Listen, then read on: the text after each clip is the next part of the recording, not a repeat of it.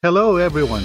Welcome to RLCC Radio, where you can grow in your faith together with others by listening to our daily devotionals, sermons, and other audio broadcasts. Feel free to share this tool with others. Also, join us every day as we explore God's truth together. Let's dive in.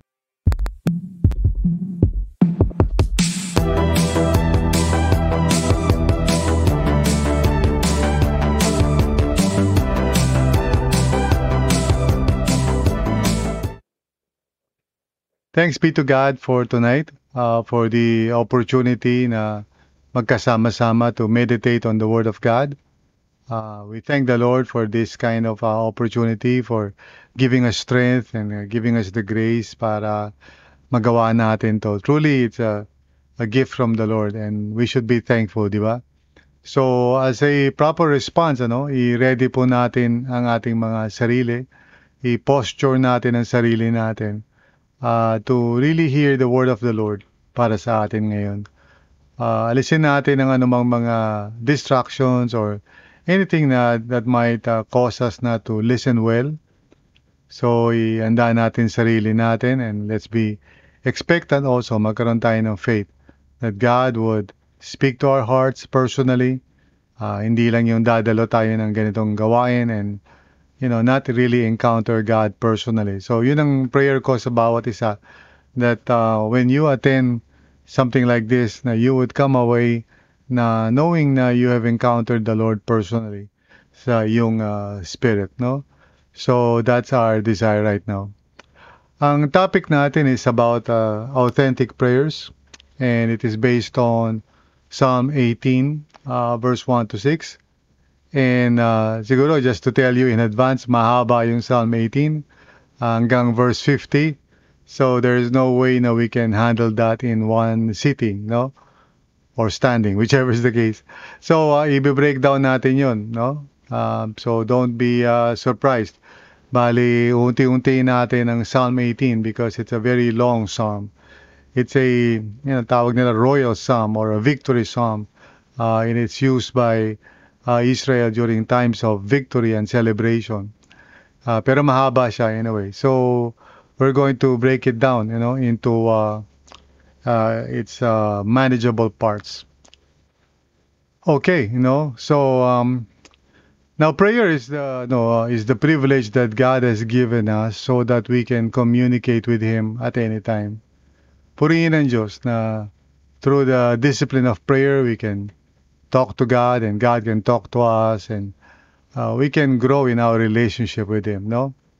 So if you think about it, it is indeed an awesome privilege, di po ba? No? And dapat maging thankful tayo, grateful tayo, you know, for giving us uh, access to the presence of God through prayer. But uh, sometimes people don't appreciate this privilege, no? They take it for granted. Um, if ever they do pray, it is often very shallow, routine, and sometimes insincere. So, sayang naman, di ba? So, how can we respond to this awesome privilege, you know, itong tinatawag na prayer in such a way na we can truly glorify God and show that we are grateful for the privilege. We must learn how to pray authentic prayers. And uh, that's what we want to talk about, no, brothers and sisters. Kailangan matuto tayo how to pray with authenticity. So to learn that, let's read Psalms 18, yung verses 1 to 6 muna. Okay? And it says in verse 1, I love you, O Lord, my strength. No? The Lord is my rock, my fortress, and my deliverer. My God is my rock, in whom I take refuge. He is my shield and the horn of my salvation, my stronghold. I call to the Lord He is worthy of praise, and I am saved from my enemies. The cords of death entangled me, the torrents of destruction overwhelmed me. The cords of the grave coiled around me, the snares of death confronted me. In my distress, I called to the Lord. I cried to my God for help. From his temple he heard my voice. My cry came before him into his ears. Thanks be to God for His Word. So tayo po ay manalangin. Heavenly Father, surely we want to appreciate, Panginoon, yung privilege that you have given us to pray. We don't want to take it for granted, Lord. And we want to grow as people of prayer. Would you help us tonight, Panginoon, as we um, talk about how we can grow uh, in prayer? Psalm uh, 18 is full of insight, Panginoon, on how we can grow in prayer. But we'll start with this, Lord. So we pray that you would guide us and help us so that we can have a deeper understanding uh, of how we can grow in prayer. Maraming salamat po, Panginoon. Thanks be to God. In Jesus' name, Amen and Amen. So, gusto nating pag-usapan itong tungkol sa prayer. I mean, all of us know how to pray siguro. Pero there's always room for us to grow. Huwag po natin isipin na alam na natin mag-pray. Even the disciples of Jesus, when they saw how Jesus prayed, sabi nila kay Jesus, Lord, teach us how to pray. In other words, there's always a, uh, no, there's always room for growth. Magkaroon tayo ng desire to grow in prayer. And one aspect na dapat natin matutunan is authentic prayer, no? So, how can we pray authentic, prayers? Yung prayers na hindi lamang po, uh, you know, nagsasalita tayo sa bibig natin, pero, you know, it doesn't really touch our soul. Doesn't really touch, touch our hearts. Uh, you know, yung mga Catholics, they have a word for that, colloquy ang tawag nila dyan, which is a heartfelt conversation. And that's a good idea, no? Um, uh, yung magkaroon tayo ng heartfelt conversation with the Lord. So there are two ways na bibigyan natin ng pansin tonight. And I hope and pray na you would start mamaya pagkatapos ng ating evening prayers before you sleep, that you would in fact start practicing it. Okay? So, the first way, no, na siguro kailangan natin talaga matutunan is to express your personal devotion to God. In other words, sabihin mo sa Panginoon, no, kung ano yung talagang nasa puso mo uh, in relation to Him. Minsan kasi yung mga prayers natin masyadong intellectual, masyadong superficial, masyadong panlabas lang. Uh, interestingly, when we talk to people we care about, you know, like for example, yung ating spouse, for those of you who have spouses, you know, hopefully we talk, you know, in a more ika nga intimate way. Sinasabi natin yung nadarama natin sa kanila. And sometimes when we pray, we withhold no yung ganong expression of devotion to God. Now tingnan natin yung verses 1 to 3. Una sabi sa verse 1 which is really quite unusual in all the Psalms. Kasi ang umpisa niya, I love you, O Lord, my strength.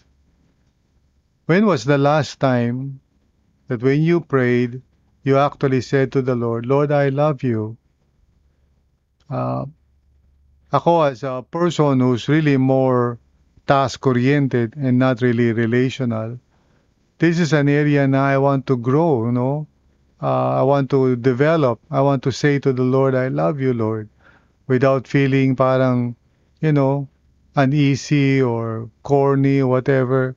I want to express my devotion to God. And dapat ganun din tayo. We should actually be uh, open in telling the Lord about uh, how we feel about Him. No? Sabi sa verse 2, The Lord is my rock and my fortress, my deliverer.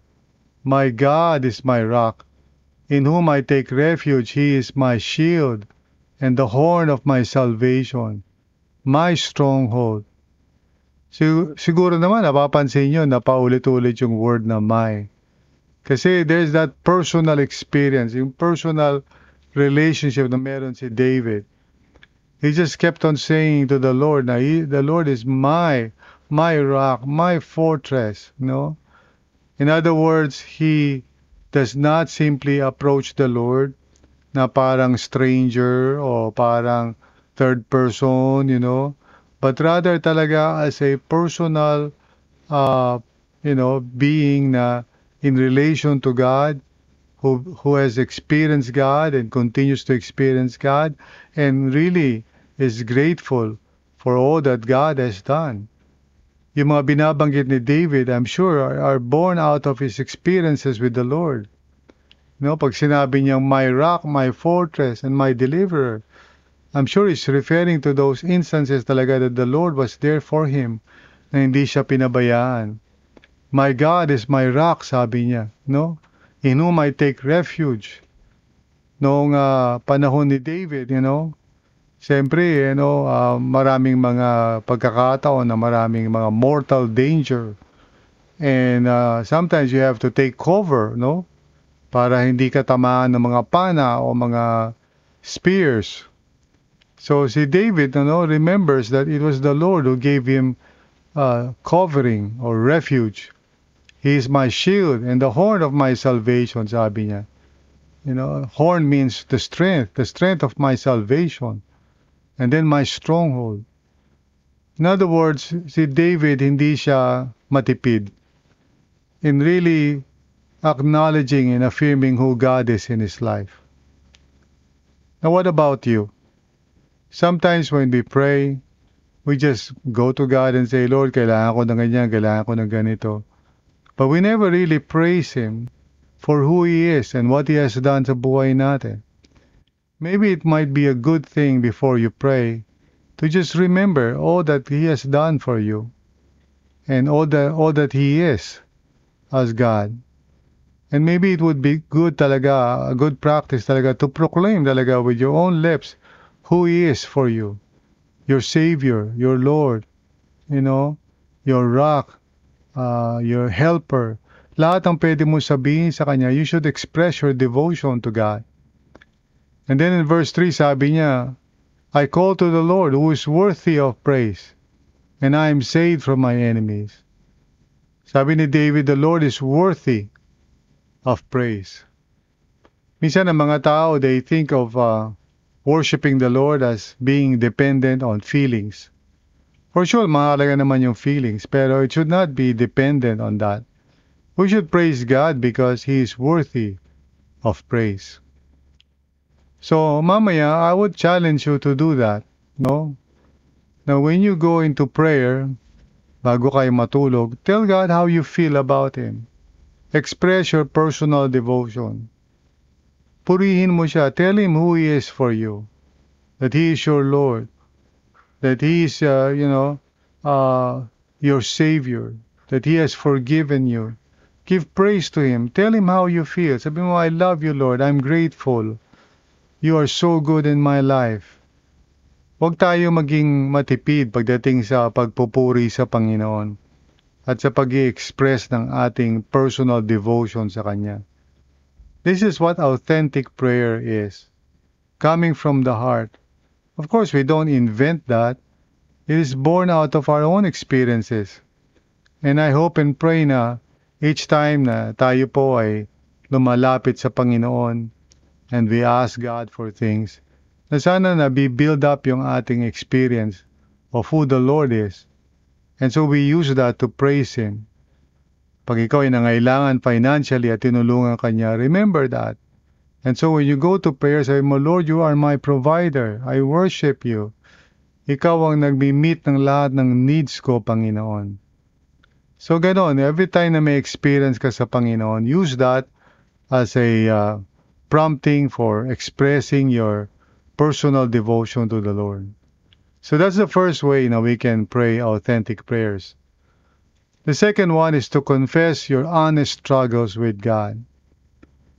I mean, this is so basic, you know, pero a lot of people minsan, siguro dahil naiisip nila na baka si Lord magalit, o kaya, you know, baka lumabas na mahina yung faith nila. So sometimes we come to the Lord with very shallow prayers, no? And minsan nga, siniself-correct pa natin yung sarili natin. Kunyari, kung may mga struggles tayo, we keep it to ourselves. And then we pray mga safe prayers. Uh, even when others are asking, how can I pray for you? We sometimes tell those people na, you know, pag-pray mo lang na ma-bless ako. Pero totoo no, may mga struggles ka. May mga pinagdadaanan ka, may mga doubts ka. May mga questions ka sa Panginoon. Meron kang mga nararanasan na you feel na parang unfair. I mean, there are a lot of struggles in your life and yet pag tinanong ka, how can I pray for you? The most that you can say is, uh, pag-pray mo lang na ma-bless ako sa kayong family ko. That's being inauthentic, no? We should be authentic when in our prayers. Hindi lang pag tinanong tayo, but even when we approach God. What do we say to the Lord? Sasabihin lang ba natin sa Kanya, Lord, everything is all right, so thank you, salamat, bye-bye. Or do we actually confess yung mga difficult struggles natin? You know? And there's healing when we do that. Just simply the fact now we tell the Lord how we feel has a healing uh, effect sa atin. No? Let's look at uh, verses 4 to 6. Sabi nga nito ni David, look at his words. So graphic. So parang, you can almost imagine yung kanyang nararamdaman.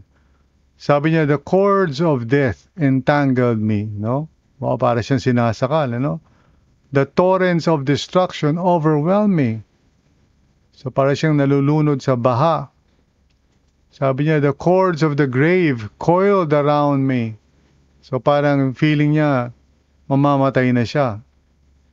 The snares of death confronted me. So he could almost feel na parang inihila siya ng ano ng Sheol, no? Sheol is of course the place of the dead. And then sabi niya sa verse 6, in my distress I called to the Lord, no? And he did not just parang pray a simple prayer, sabi niya, I cried to my God for help. When was the last time you actually cried to God? Tears is a sign of authenticity. No? Sabi niya, from his temple he heard my voice. My cry came before him into his ears. So I, I believe this is a very important principle na pwede natin uh, umpisang i-practice. Confess your honest struggles with God. Use words that will really capture yung emotions mo. Huwag ka lang maging parang intellectual, you know. Like, for example, Lord, you know, tulungan mo ko sa utang ko, sa financial needs ko. Well, describe how you feel about it. Lord, nahihirapan po ako sa mga utang ko. Feeling ko parang hindi ko na kayang bayaran. Or, Lord, nalulunod na kami sa utang, no? Hindi ko nag-aalala na ako sa mga anak ko. Express. Confess. Let the Lord know your honest struggles. Don't keep it to yourself. Let's grow in our prayer life. Huwag tayong maging parang superficial, intellectual, shallow, parang surface level lang. Let's go to the Lord. Alam naman ni Lord yung pinagdaraanan natin eh. So be honest with Him. You know? Tell Him how you really feel. Ano talaga yung gino-go through mo. Yeah, I know, the Lord knows it, but He wants you to acknowledge it before Him because it's a sign of faith. So, I believe here's the main thought na gusto ng Panginoon na ano natin, pag-isip-isipan natin tonight before we sleep. Authentic prayer reaches the heart of God. Authentic prayer reaches the heart of God. Sa Tagalog po, ang makatotohanang panalangin ay sa puso ng Diyos nakararating. Amen? Huwag po tayong ano, maging uh, mapagkunwari sa panalangin o parang official o formal. Sometimes I notice people when they pray, para lang silang, you know, going through the motions. Unang-una, ang bilis-bilis, you know. Uh, learn to, know to pace yourself when you pray. Learn to be slow in your words, to say what you mean, and mean what you say. And let it come from your heart. And more importantly, you know, just ask God what you truly need. Don't go around the bush. Yung paikot-ikot. Tell the Lord, Lord, I need this from you, Panginoon. So magkaroon po tayo ng authenticity in our prayers. For this pleases God, and it reaches the heart of God. So tayo po yung manalangin, and let us practice this. Hallelujah. Lord, we love you. We praise you. You are our good, good Father. Panginoon, you are merciful and kind, generous and faithful. Lord, you are compassionate. Uh, Lord, you you forgive us our sins. And uh, Lord, hindi ka nanunumba at you Instead, you, you are so gracious and merciful and kind. Maraming salamat po, Panginoon. I know I, I speak for all of us ngayon dito sa evening prayers. But I like to express it really from my heart, Lord. I'm so grateful to you, O God, for you have been merciful to me, your servant. Right now, Lord God, uh, I want to pray for Pastor Ebet. Uh, Lord, na kanina kausap ko si Milen, siyempre nako-concern siya. Lord, ganun din ako, together with the pastoral staff and everyone else at church. We lift up to you our brother, si Pastor Ebet. Dear God, may you heal him.